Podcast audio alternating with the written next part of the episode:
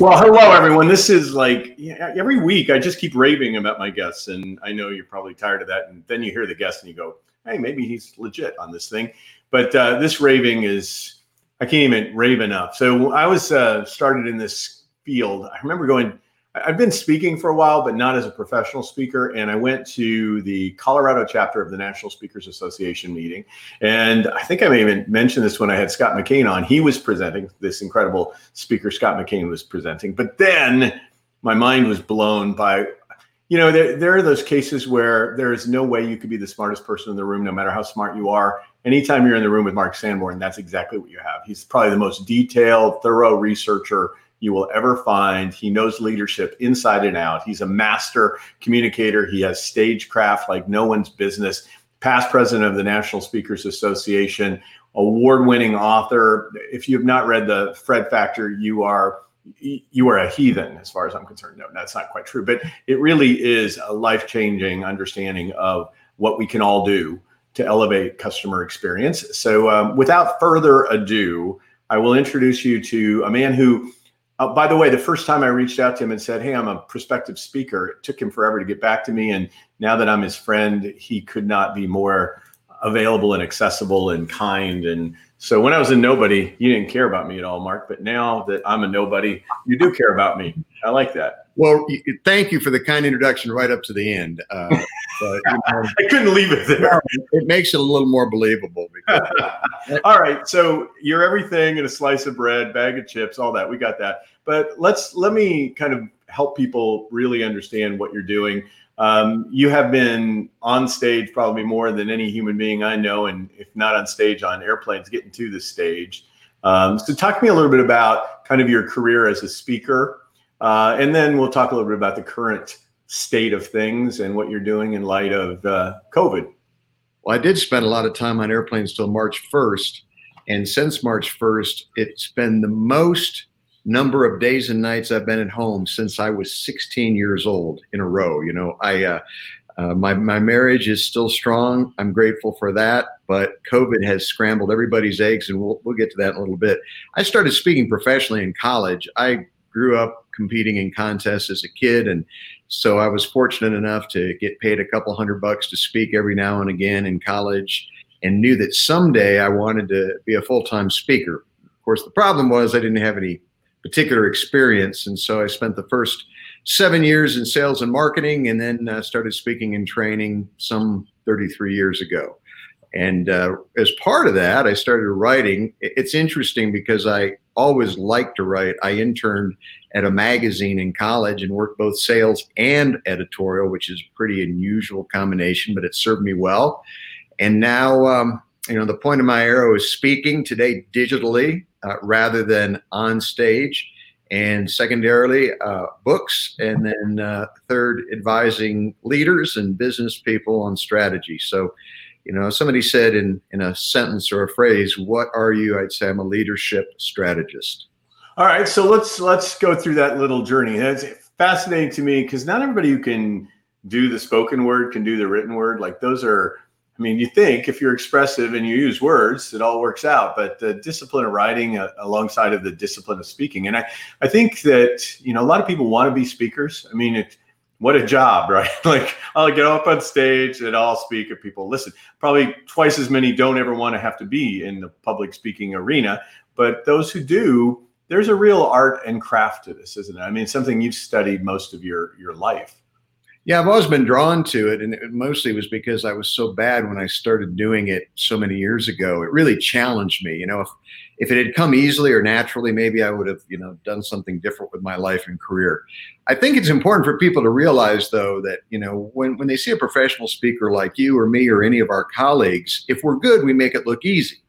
And that's what really plants the seed that I could do that too. But I always say being a professional speaker is like going from being a, an amateur golfer to a pro golfer. As an amateur, you can have fun. You're playing, you know, scrambles and you're playing golf with your friends who are roughly the same skill level. But if you have to make a living based on your skills as a golfer, the pressure increases by a hundredfold. So I always tell people, you know, you can become a speaker. You can join Toastmasters, which is a wonderful program for learning how to speak better. There's a number of speaking coaches now, actually, probably more than there's ever been. But uh, getting paid consistently, and that's the key. You know, every once in a while, a blind pig finds an acorn, but getting paid consistently to be in front of an audience is a lot of work, and it, it takes as much stagecraft as it does marketing and promotion. So we have such helpful people. Several of them have told us that um, we have a bad echo, um, and they say you can't really understand what he's saying, which is what I kind of tend to believe to be true about you anyway. But that's a whole other conversation at a personal level. Um, I'm going to just try to figure out where what the technical glitch is because I'm hearing you perfectly well, and I have no no technology that should cause this to echo. So just wanting to make sure uh, it's better. So I'm, I'm hearing the word that it's better. We'll see how that that goes because there's always a lag on stream. So you end up with, you know, an hour ago uh, it was not understandable, and now suddenly it is, and we'll never know. So hopefully this will be better for you uh, here, Mark. So um, okay, so for those of you who had any difficulty understanding what he was saying, uh, a lot of the messaging here is that art of what it means to be a speaker. Let's let's talk about the art of pivoting and leadership, right? Because uh, you have had to lead your own organization through a major pivot as, as a five really we're we're in a business that doesn't function the way it did up to that point you mentioned in march. So uh, if you'd be kind enough to just share what you've done to first adjust your own business to be successful in light of the fact that things are uh, uh, you know not what they were. We're getting signals that the audio is much better now. So that's I, well, no I, hope it, I hope it stays better once I start speaking, uh, and that I don't have to go back and repeat everything uh, that I said earlier because my memory isn't that good. All right, you know, go ahead. You interviewed uh, our, our, mutual friend Scott McKain, and Scott has an interesting comment. He says that he doesn't like the word pivot because to pivot you have to turn your back. Uh, I do think that really what we have to do is reinvent ourselves, and that means finding the intersection between our expertise and the new marketplace.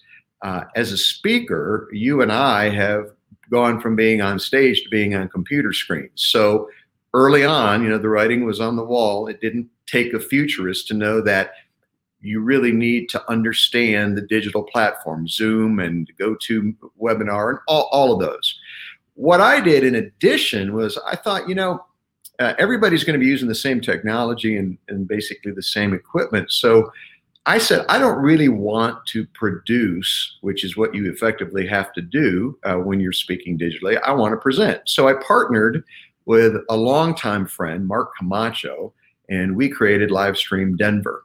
And what Livestream Denver is, it's a, a full service studio where you can go and get professional quality uh, production, whether it's a Zoom meeting or you want to do a staged filmed event. And you can do it affordably to do one of two things either to give yourself a competitive advantage. And by the way, that, that would include being an executive, a sales pro, as well as a speaker. Or if you have a meeting planner or a client who says, I want to make sure this goes well, that everything is done right. Well, that's what we created Livestream Denver for. If anybody wants to check it out, it's a work in progress. It's livestream denver.com livestream-denver.com. And I would say we've probably done at least three iterations of uh, digital broadcasting in the little preview or promotional reel that you can watch there. And we continue to adjust it because things are changing so quickly. Uh, you know, Joseph, uh, people, my clients have, have said, what's the one thing people want during and or post COVID. And the good news is it's what they've always wanted, and that is to be more successful because they did business with you. Now, how they become more successful, I think the palette is even bigger than it was before because when I did the research around lessons from leadership uh, in a time of crisis, you know, it was again no shocker that there's a high level of anxiety simultaneously with a pretty encouraging level of optimism. So if I was going to paint with a really broad brushstroke, I would say that leaders today, a primary agenda item should be to reduce the anxiety for your clients and your employees doing business with you and to find ways to deliver on that optimism. And the optimism part says nearly 50% of the people, especially younger generations, think life and business will be better after COVID. And that's really encouraging. You know, it isn't like this gloom and doom perspective that says, you know, things, I don't think things will ever go back to normal, but I don't think things will go back to only as good as they were. And I think that's good news.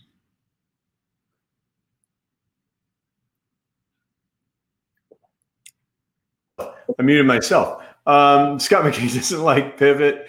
Uh, I don't like you know the the new normal. I think that it's normally said with this syrupy sort of whining about the lack of the old normal. So um, I often talk about better than normal, right? I mean, and I think that yeah, I, I, had this popped up and I'll, I'll disappear, but you'll see it now. This is actually a free resource that's available on your site. Um, and it is this study that you just mentioned. So, you know, obviously, you know, I, I wrote a book about uh, Stronger Through Adversity and it's focused on talking to a bunch of leaders. This is a really thorough evaluation, data driven evaluation of how people are perceiving what leadership looks like during and beyond the pandemic. Do you want to talk a little bit about the origins of your project here and then kind of you don't have to give too many more results you just gave a little tease right there of the perspective of of younger folks in terms of the future but are there a couple other you know headlines you you could you know talk about people can get the free pdf at your website sure and that's an executive summary so there'll be a lot more granular detail there but you know i wanted to always do primary research uh, most of us as communicators rely on secondary research either research others have done or anecdotal research, which is really just observation that you think is true. And I had time during COVID and uh, partnered with uh, my friend Jason Dorsey, who has a research firm, and designed this study to basically see how did leaders do during the most intense period, at least to date, of COVID. And there's a couple big lessons. And the first I remember uh, having read so well worded by uh, Peggy Noonan. She said way back during 9 11, she wrote a column that says, you know, basically, crisis doesn't develop character, it reveals it. And she said, if you were pushing people down in the uh, stairwells to get out of the building ahead of them, that just revealed the kind of person you were. If you were carrying people on your back that couldn't or were unable to go down the, the stairs, that also revealed. And I would say in the case of our study, it wasn't a character issue, it was a skills issue. And no, uh, we, we, we, looked across five generations. And so we were able to compare.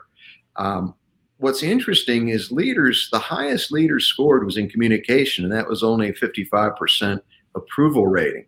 So there's a lot of opportunity to learn how to lead manage during crisis. Not surprising in retrospect, the lowest score was keeping morale up. Hmm. And you know, that partly is because a lot of us as leaders, we had to struggle to keep our own morale up, much less have enough energy, you know, to, to keep up the morale of others. And that led me Plus to they bring in Mark Sanborn to do an uplifting speech at a big, you know, quarterly conference, right? I mean, at least you couldn't be in the same room with a bunch of other people who might bring your morale up along with Mark's presentation. you know, uh, the thing that I find interesting, especially in millennials and digitals, is that they're much more um, committed. Their inspiration is much more important to them than motivation. And in, in my last book, I define inspiration as motivation of the power of purpose. Uh, that's the intention imperative. And one of the things that um, you know I write about in the book is 83% of millennials who get maligned by so many of us. And by the way, let's all admit every generation thinks the generation after them are knuckleheads. You know, the great generation thought I was a knucklehead because I was a boomer. The boomers thought the Xers, which my brother is one, were knuckleheads. I mean, that's just a kind of a sibling rivalry as it translates into. And we've all been right, too. We were all right. well, here's the nice thing uh, millennials play by a higher standard. They would rather do work that makes a difference than get recognized by the employer or the organization. Now, Joseph, you and I are roughly the same age, but uh, you know, as baby boomers, we'd sell our souls for enough money, right? It's like you want me to uproot my family and change schools twice to make more money. Sure, I'm all down. Well, I think leaders today still have to motivate people. People want to be rewarded and incentivized, but the key is is to link it to a higher purpose so that people know not just what they do, but why they do it. And if you have a, a, a higher purpose, that will go a very long way in engaging both millennials and digitals to, to feel good about their work. See, when you're old- something I love about you, and I have nothing against Simon Sinek. I like Simon. I mean, I think he did a great job of telling people that we had to start with the why, right? Like that was important. I think you, from a strategic perspective, help leaders figure out how do you take that why and make it come alive so that it is incentivizing for whatever generation of worker you have. Well, it's it's about looking at purpose as pragmatic rather than conceptual. You know, every company has a, you know, purpose, vision, mission statement on their annual report, and it would be telling to you know take ten people from the organization and ask them what the purpose or the mission is. It would put them on the spot. Maybe take ten leaders and it might put them on the spot. It's a real practical sense of of why you do what you do, and in in a in a pandemic, the one nice thing that comes out of it, it, it really refocuses you on what's important.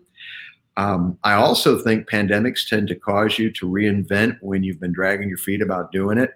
You know, maybe before the pandemic, you know, life was easier for sure and less risky, but maybe you know you'd been in a job or doing what you do, whether it's speaking or, or the legal profession or education or manufacturing, and you'd lost some of the enthusiasm you had for your work. So you had time at home. Here's my buddy John Cordelli says, God put, put us all in a timeout. You had time at home to start to go, you know, by the way, not everyone's going to reinvent Joseph. I, I think there are people in their maybe late 50s or 60s, if they don't have to work, you know what they're going to say? I could learn the skill set, I could adapt, I could pivot or reinvent but I'm not going to. I don't want to. And I think we need to allow people that uh, freedom as well. I think that's going to become apparent when we get back to what Mark Cuban calls the new abnormal, uh, or, or, what, you know. And by the way, I, I, agree with you 100%. Whenever you say you know what normal is, you quit paying attention. Mm-hmm. We thought we knew what normal was in February. By the way, pandemics have happened periodically every 80 to 100 years all over the world. But we knew it could happen, but nobody believed that it would. And so we were flat footed. By the way, I don't, I don't think there was anything much we could have done to anticipate it. But the point is, certainty has been highly overrated in, in life and in business. And the ability, agility, and experimentation trump process and systems every time. Yeah, I, and I think we've come to hide behind this illusion of control, right? That isn't that thank goodness got pierced. I mean, there's not much good that's come out of this pandemic in my mind, but uh, for me, the ability to say what I was holding on to sometimes was totally illusory. If it could be wiped out by this tiny microorganism, how firm was it in the first place, right? And I, I think we're seeing that. And in my clients that are Fortune 500s that were you know, were never they were so long away from their entrepreneurial days, suddenly got kind of entrepreneurial. You know, like all that brand equity that they worried about losing that caused them to have 50 meetings. Yeah. Suddenly they start saying, we got to just get this figured out. we don't have time to go through our normal bureaucratic maze, right? Uh, are you seeing that? And then how do you help leaders feel okay about letting go of the way it's always been in light of what they need to do to survive in the now and the future?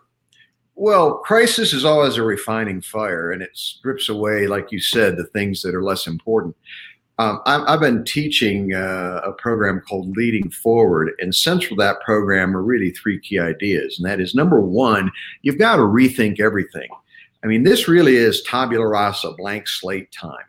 And when you rethink everything, that doesn't mean that some of the things, or maybe even many of the things that you did before, you won't keep doing, but I'm guessing you're going to do them differently or you're going to have to start doing new things whether it's technology or uh, you know capital uh, investment since cash is always king during a recession or a crisis you're going to have to rethink everything. And that's hard work. Uh, we, we often think we think but we really don't spend a lot of time thinking deeply. And now we have the time to do that. When you rethink you got to then refocus because here's the deal if you don't refocus, you'll just repeat what you had done before the, the crisis, and it will not be as effective. You know, people come back from planning meetings and they say to their employees, you know, here are our goals and objectives for the new year. But if they don't talk about what behaviors need to change to achieve them, then they just repeat the behaviors of the old year or the year before. And then finally, the third thing you've got to do is you've got to renew yourself and really come to terms with what I call the, you know, the big existential questions or the the inner life questions. You know, why do I lead? Do I still desire to lead? Uh, is there a different role that would be more satisfying or bring more gratification? And again, to me, and by the way, I'm a cancer survivor, and so whenever I hear somebody says, "I'm so glad I got cancer," I think they should be punched in the nose. I'm not glad I had cancer, but that isn't to say that I didn't experience some good things as a result of it. I'm not glad we're having COVID, but I can tell you that I probably, Joseph, and I've always loved to read and learn. I probably learned more in the last six months than I had in the previous six years because I finally had that uninterrupted time to do the deep dive instead of the skittering along the surface that we tend to do when we're busy with all those things that we think are so important. So I always ask leaders, uh, you, next time you have a meeting, ask everybody in the room, what are the three best things that came out of COVID? Not that COVID is a good thing, but what are the three things that you were able to benefit from because of them? And I think just getting people to try to find some positives to build on enables them to build higher, right? Versus, you know, digging the hole deeper and then trying to figure out how are we going to get the skyscraper up, right? Um, so let, let me let me tell a story out of school. Uh, and that was that after I saw you speak in, in Denver for the first time, um, I reached out to you to speak for a hospital system. I was the organizational developmental specialist for this hospital, and they were there was a Seventh Day Adventist hospital merging with a Catholic hospital. It was a pretty exciting time to be brokering uh, organizational effectiveness. Um, and and we had this big retreat coming up, and I knew I needed to land Mark Sanborn. I also knew I had a budget that was about two thirds what your rate was. And, and I came to you and I said, you know, I look, you barely know me. I have this great deal. I mean, two thirds was a lot of money for our healthcare system. And and uh, he said, Joseph, you know, if I'm going to do it, I'm going to donate the whole thing. Uh, and I have a certain number of those that I do every year. And here's, you know, where where I put my focus and attention on those. Uh, and this doesn't qualify, uh, so I'm unable to do it for free. So the alternative is you meet my fee. Well, we ended up not using you, and we ended up with a lame speaker, to be quite honest with you, for the budget that I had, uh, that I thought was pretty fabulous. Um, but I loved something. I mean, that taught me early on that you just don't give away value, and you also do good things. You can you can do both. And I think one of the things that we often find in you know, working with leaders or being a leader is how do I do good things and be profitable all at the same time? Uh, so I just share that story mostly as a reaction piece. I don't really, you know, need to say anything other than the fact I knew it was you, Michelli, and I wasn't going to do it even if you paid me double fee. Um, but honestly, I mean, what what lessons should people take away from the way you behave, not what you say, the way you behave? Well, first, before I forget, because I'm kind of ADD, at least metaphorically, you know, you, you've gone on to become a world class speaker, and not only am I proud to call you a friend, but I admire the work you've done both as a speaker and as a writer. So, you know, you you uh, in many ways surpassed the the masters that you've learned from. So thank you for the kind words, but I just want if people aren't That's, that is kind, but I, you know I do consider you a brother, so uh, it's okay for you to say nice things about me because no, I, if, if, we were really brother, I, you know I don't know how credible you are, but I, it's okay to say them. If we were brothers, the point. If we were brothers, we'd be way you behaved before you were my mentor. well, you know, uh, it, it is about uh, uh, about. Hang on a second. There I go. I lost the screen boy, we're having all sorts of uh, technology demons. Um, it, it hold, on, hold on, we have to interrupt this show for a moment because I need to respond to Joe Joe's question here because you just uh, you want to talk about ADD. Uh, mm-hmm. Let's go with this. What are three takeaways, Mark, that you would suggest to viewing this segment? Is there a link to review your highlights of your books? So let's make sure we don't miss that out. Whatever point you're going to make. I thought he was asking us to do the three takeaways from your earlier thing.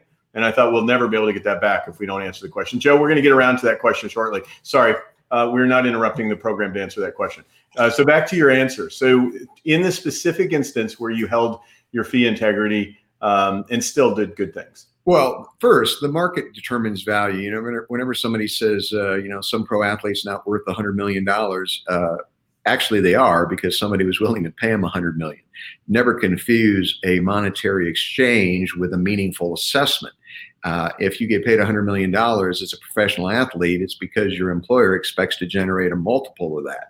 Now, do teachers get paid what they're worth in terms of the impact they have? No, they don't. But again, the marketplace says this is what we're willing to pay for an educator. And regrettably, uh, there's often a mismatch. And, and like you said earlier, when there is a mismatch, you often get what you pay for. When you underpay for value, people eventually say, you know, why try or why, why bother? Uh, the, the second thing is since the market determines value during COVID, uh, as I said earlier, you know, everybody's eggs were scrambled. And so there's been a value reset. And I've heard a lot of posturing, you know, about how people aren't taking a penny less than they used to. Well, you know, when you think about what we do, Joseph, I'd much rather be on a stage any day of the week. As much as you like technology, a live audience is always a lot more fun. But if I don't have to leave my home or my office, and if I can do two or three presentations a day digitally, the client knows that I'm not traveling, taking two days, getting on an airplane, staying in a hotel, eating, you know, food on the road. They don't expect to pay. Now, I, there are some rock star speakers, and, and ten, and, and the, the prices tend to maintain for celebrities. But I'm not a celebrity. You're not a celebrity. We, we like, you know, uh, what we do, but uh, as a result, we've had to recalibrate. And for the beginning of COVID, the single most important question I ask myself and encourage my clients to ask is how can I be of greatest service? Um, and not how much can I get paid for it. I mean, after all, we, we had time on our hands. At least most people did. I, by the way, if I write a new book, it's going to be called Busy and Broke. You can be too. Because the last six months, I literally have been busier than I've ever been, but I've been busy in a different way. It sure. hasn't been the routine of 50 or 60 events a, a year, but I've been busting my hump uh, but I've been using the time differently to answer that question. How do I continue to help people be more successful in their businesses and their lives, not because of, but in spite of sometimes the alternative delivery systems? And those are the kinds of questions every company has to grapple with. Grapple with. It's right, I'm going to get to Joe's question, but I need to set it up a bit. All right. So here are four major books by the great Mark Sanborn. Um, the the one that always comes to mind, the one that kind of I think catapulted you to like yet a different level was the Fred Factor. Is that fair to say? Oh, that yeah, very fair. I would agree. Yeah, and so for those of you who've not read it, again, I, I, have no idea where you have been in your lifetime, but you can make up for it now with the extra time in COVID. You can go out and grab it, and the Fred Factor is about your postman Fred. Um, I find this to be every man's guide. Everybody can be a Fred. Every man's guide to how to be uh, better at delivering extraordinary, memorable experiences and caring more about people than than people think he could, uh, without doing a whole inordinate amount of stuff. I mean, if I could summarize the book in two seconds, can you talk a little bit about not only that book, but maybe more this this triumvirate of four books? And I think that you know, if I'm going to be holding my uh, integrity here, I think that's going to get us right around where Joe wants us to be. What are three takeaways, Mark, that you would suggest? To viewing this segment, is there a link to review your highlights of your book? So uh, you can give your highlights of your books, which will be one of the key takeaways, and you can offer any other links you might have. Well, let's go back to the beginning. I'd written some books before the Fred Factor. They were off radar. They didn't sell very well, if at all. They weren't very well written. I wrote the Fred Factor, and uh, I need to answer the question, why did it sell so well? Uh, it's not my best writing, but I think it resonated because it was a story about an ordinary person doing his work in an extraordinary way. And I'll jump to the end of the story quickly and tell you that the next three or four books I wrote, and really all my books, I find in retrospect have a, have an underlying theme, and that is nobody can prevent you from choosing to be extraordinary. Uh, the Fred Factor established that potential principle shows you how to keep getting better, even if you're among the best. You don't need a title to be a leader, teaches you how to make a positive impact, whether or not you're a titled leader. And the intention imperative is how to have an extraordinary organization, which has five case studies from five very extraordinary organizations in five very different spaces. So the Fred Factor was about a guy that delivered the mail, which on the surface doesn't seem like a particularly difficult or challenging job, but he made it artistry. And you can read the first chapter for free if you go to uh, fredfactor.com. Uh, just fredfactor.com. There's a, a, chapter there called The First Fred I Ever Met, and that'll tell you the story. Uh, as I've worked going forward, leadership's always been my focus. And I define leadership uh, at base level as making the world a better place for others. If you make the world a better place for you, that's called ambition. And, and I've got nothing against ambition. I, I think ambition is fine, but ambition is usually in service of self. Leadership doesn't mean you won't benefit, it just means others will benefit too. Whether it's your team or your community or your organization or you know your alma mater that's what leaders do and they don't do it because of their titles a title doesn't give you any skills in a, in a rational organization a title uh, confirms your skills but it certainly doesn't bestow those skills. What, what i liked about it you know i think when i first uh, picked it up i thought this is going to be a book about you you you know if you're not titled you can be a leader but it's really a book about you could be a leader whether you're titled or not right? I mean that was the little bit of a twist on it. I thought this was just going to be the inspirational thing for people who lacked a title but it was like step into it. Uh, the title is irrelevant well the great the great irony is is most of my audiences are titled leaders but i always said if i ever reissue the book it's going to be called you don't need a title to be a leader but if you have a title it won't screw you up if you do it right. that's, that's exactly what you were talking about. It's it's leadership. You know, the title is is an accessory to doing a good job at making the world a better place for other people. All right, so uh, let me let me get to uh, some of the other people. We got all kinds of comments going on here, but let me give you this one. Um, I met Mark Sanborn 20 years ago at NSA. I welcome this opportunity to hear him again. Does that make you feel old? I mean, I guess that's the question. 20 years ago, somebody met you at NSA, probably hasn't had another touch point with you where they've actually seen your face and heard your voice, right? Or maybe they have, maybe they're watching your videos, but but that sense of 20 years ago, I was in the room with them. Well, first of all, it's gratifying, but what makes me feel old is being old. I mean, people say, "Does it make you feel old?" No, I just, I just feel like I'm 62 years old. I, I try to keep in pretty good shape, but uh, you know, if, if you uh, fight aging, you fight the uh, the inevitable because the question isn't are you going to age, but how are you going to age? Are you going to become more gracious and magnanimous? Are you going to stay as healthy as you can? You know, uh, regrettably, gravity is a is a you know hard taskmaster on the human body. But I've had so many great friendships. Some of them were you know kind of quick encounters. I've been a member of NSA, believe it or not, for over 35 years. Well, we better say what that is. I mean, there are people are probably thinking we're talking code. The National Speakers Association. Okay, go ahead. NSAspeaker.org. Uh, because I joined in college. By the way, you say, well, you weren't a full time speaker in college. One of one of the here's one of my takeaways: learn the skills you need before you need them. So if you say someday I want to be a fill in the blank, better golfer, professional speaker, an author, start learning the skills now. Don't say I'm going to write a book and then try to figure out how to do it. So I joined NSA knowing that no, I was only speaking part time then, but I hope to be a, a full time speaker someday. Good. Well, I put nsaspeaker.org in the uh, notes section here in the comment section. So if you're if you are an aspiring speaker, it certainly is a place. They have mentorship programs, so it helps you. Learns the business of speaking too. So there's all that stagecraft you have to have to really be able to put a story together, hold an audience's attention, all of that. Um, but there's also the business of speaking. I mean, how do you price yourself? How do you cut through the clutter, find your audience, all that stuff? There's really great resources there. But it's interesting to see how someone you met 20 years ago could could re-engage in a different time in their life now with you. All right, so let's let's talk about. I, I talked about your your uh, opportunity for people to get the information from your your firsthand research on how leaders are responding to this. We've talked a little bit about speaking and pivoting. Oh, excuse me. Sorry, Mark. Uh, sorry, Scott McKain. Not pivoting, but what would you call it? Adapting or what? Reinventing. Reinventing. Reinventing. Okay. So we talked about reinventing as a speaker. You're doing more virtual. You've got the you know you're you're involved uh, kind of on the virtual space with some other opportunities so this live stream denver i don't know that i fully got the value proposition of it so you and I know Mark Camacho. He actually did my first sizzle reel. Um, didn't have anything he could find to use, but uh, he still tried to make me look good. Um, so Mark Camacho, I know him as an incredible videographer. What uh, what is this live stream Denver Mark Camacho Mark Sanborn thing? Here's the value proposition: if you'd rather present or perform rather than produce the event, go to Livestream Denver we I had a client that was going to use me in uh, September, and obviously I couldn't do a live event.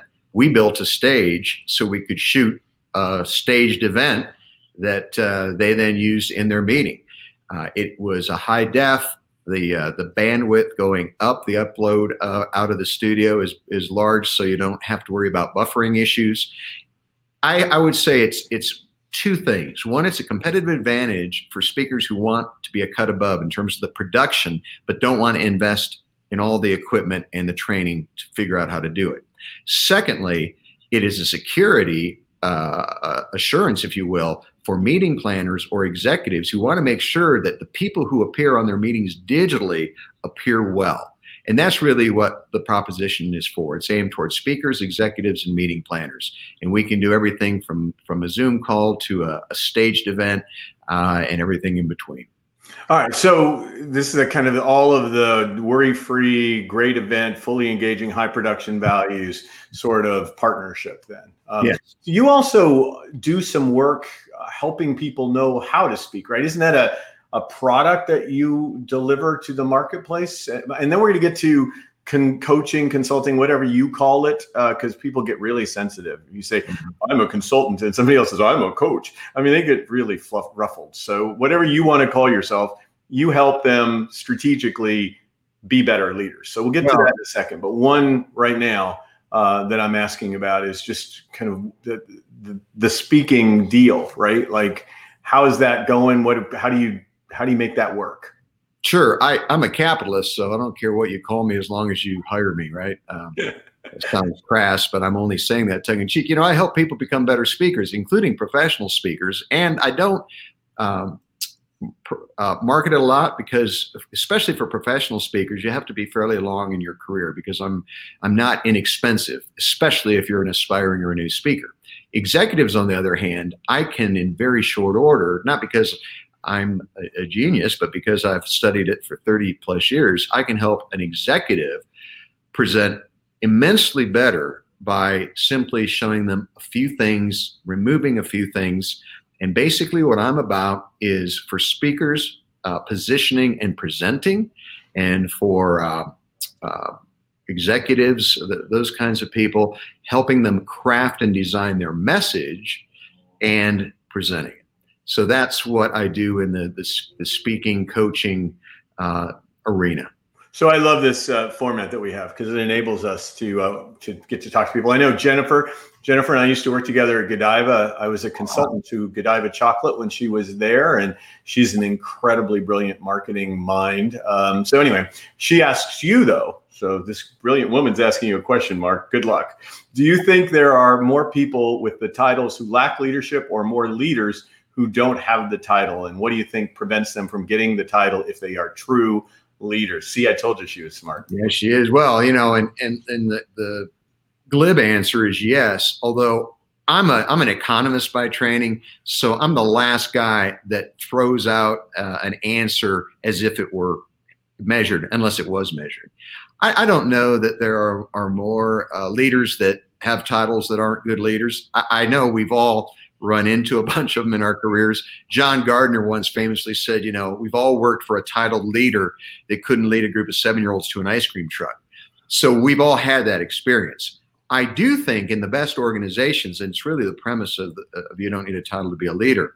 Uh, Philip of Macedonia said, an army of lions uh, led by uh, uh an army of deers led by a lion is more to be feared than an army of lions led by a deer. So, in other words, if you had lions and a bad leader, that wasn't good. If you had a really good leader, even if the followers weren't that good, that was better. Except I think you missed the bigger point. That is that a lion, uh, uh, an army of lions led by a lion, is to be feared most of all. So I'm a big proponent of teaching everybody how to lead because you know it, let's go back to the, the, the days of the hotel stay. Uh, eighty percent of, of budgets give or take a few percent, is spent on titled leaders and organizations, 20% on untitled employees. When you go to a hotel, the only time you interact with a titled leader like a general manager is if there's a problem. But everybody from the bell cap to reception to housekeeping to the wait person don't have titles, they have job descriptions. They create the entirety of your experience.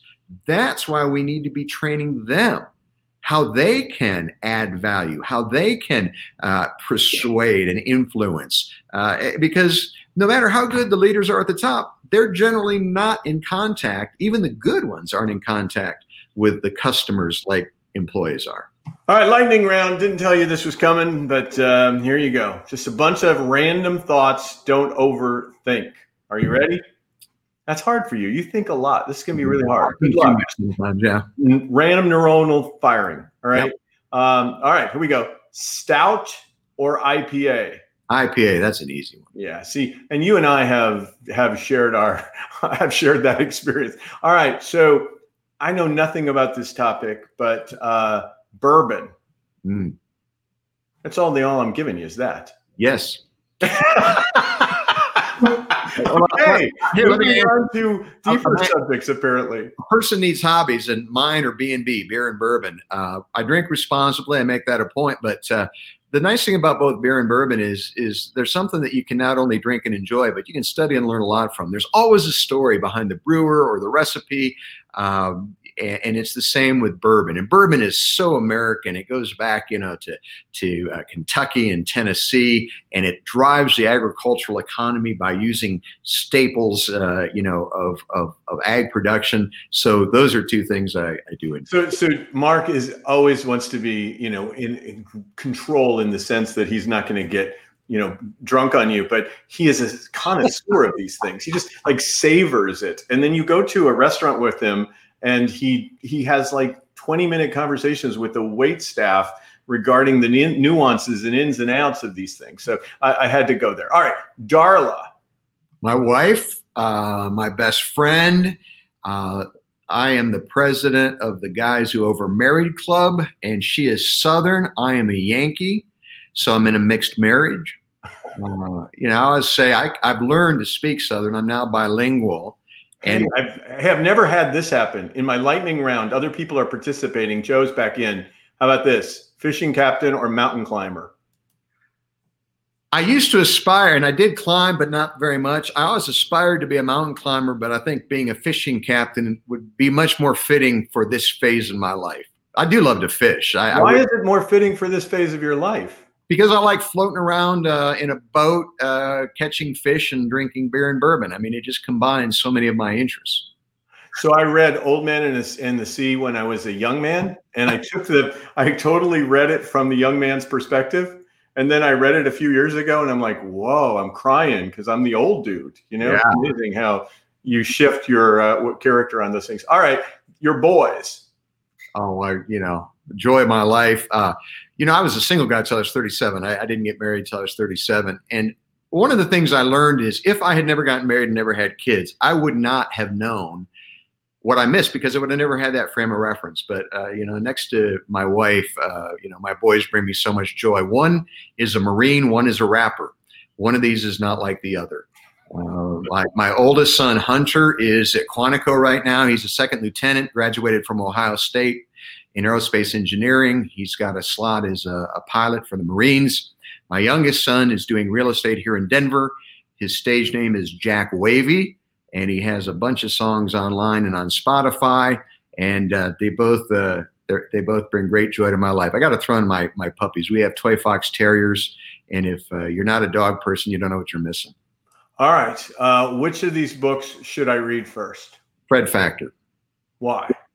Fred Factor is kind of the, even though I wrote it first, it kind of encompasses everything else. If you want, if, if you do like the book, oh, I got to tell you this, you'll appreciate this. I, uh, if you really want to feel bad about your life, go to Amazon and read the negative reviews. I went, I went to read about the Fred Factor, and this guy said, "Oh, this book is stupid. It's written at a seventh grade level." And I, and I wondered, you know, what what level is it written at? So I took a chunk of text, and it's easy to do. You go online and you can get an analysis for free. It is not written at a seventh grade level. It's written at a fifth grade level. Yeah, so you're, you are. It's a Hemingway book. It yeah. is. It's a Hemingway book. You know, his books didn't do very well either. Uh, yeah. yeah. So let me let me close uh, this segment by saying people can find you, get a hold of you at that website. It's probably the, the best place to go to better understand that. If they do want to reach out to Helen at marksanborn.com, they can do that, or they can use the phone. Think about that yeah. uh, COVID. Uh, and so you can reach out to her at 910 256 3495.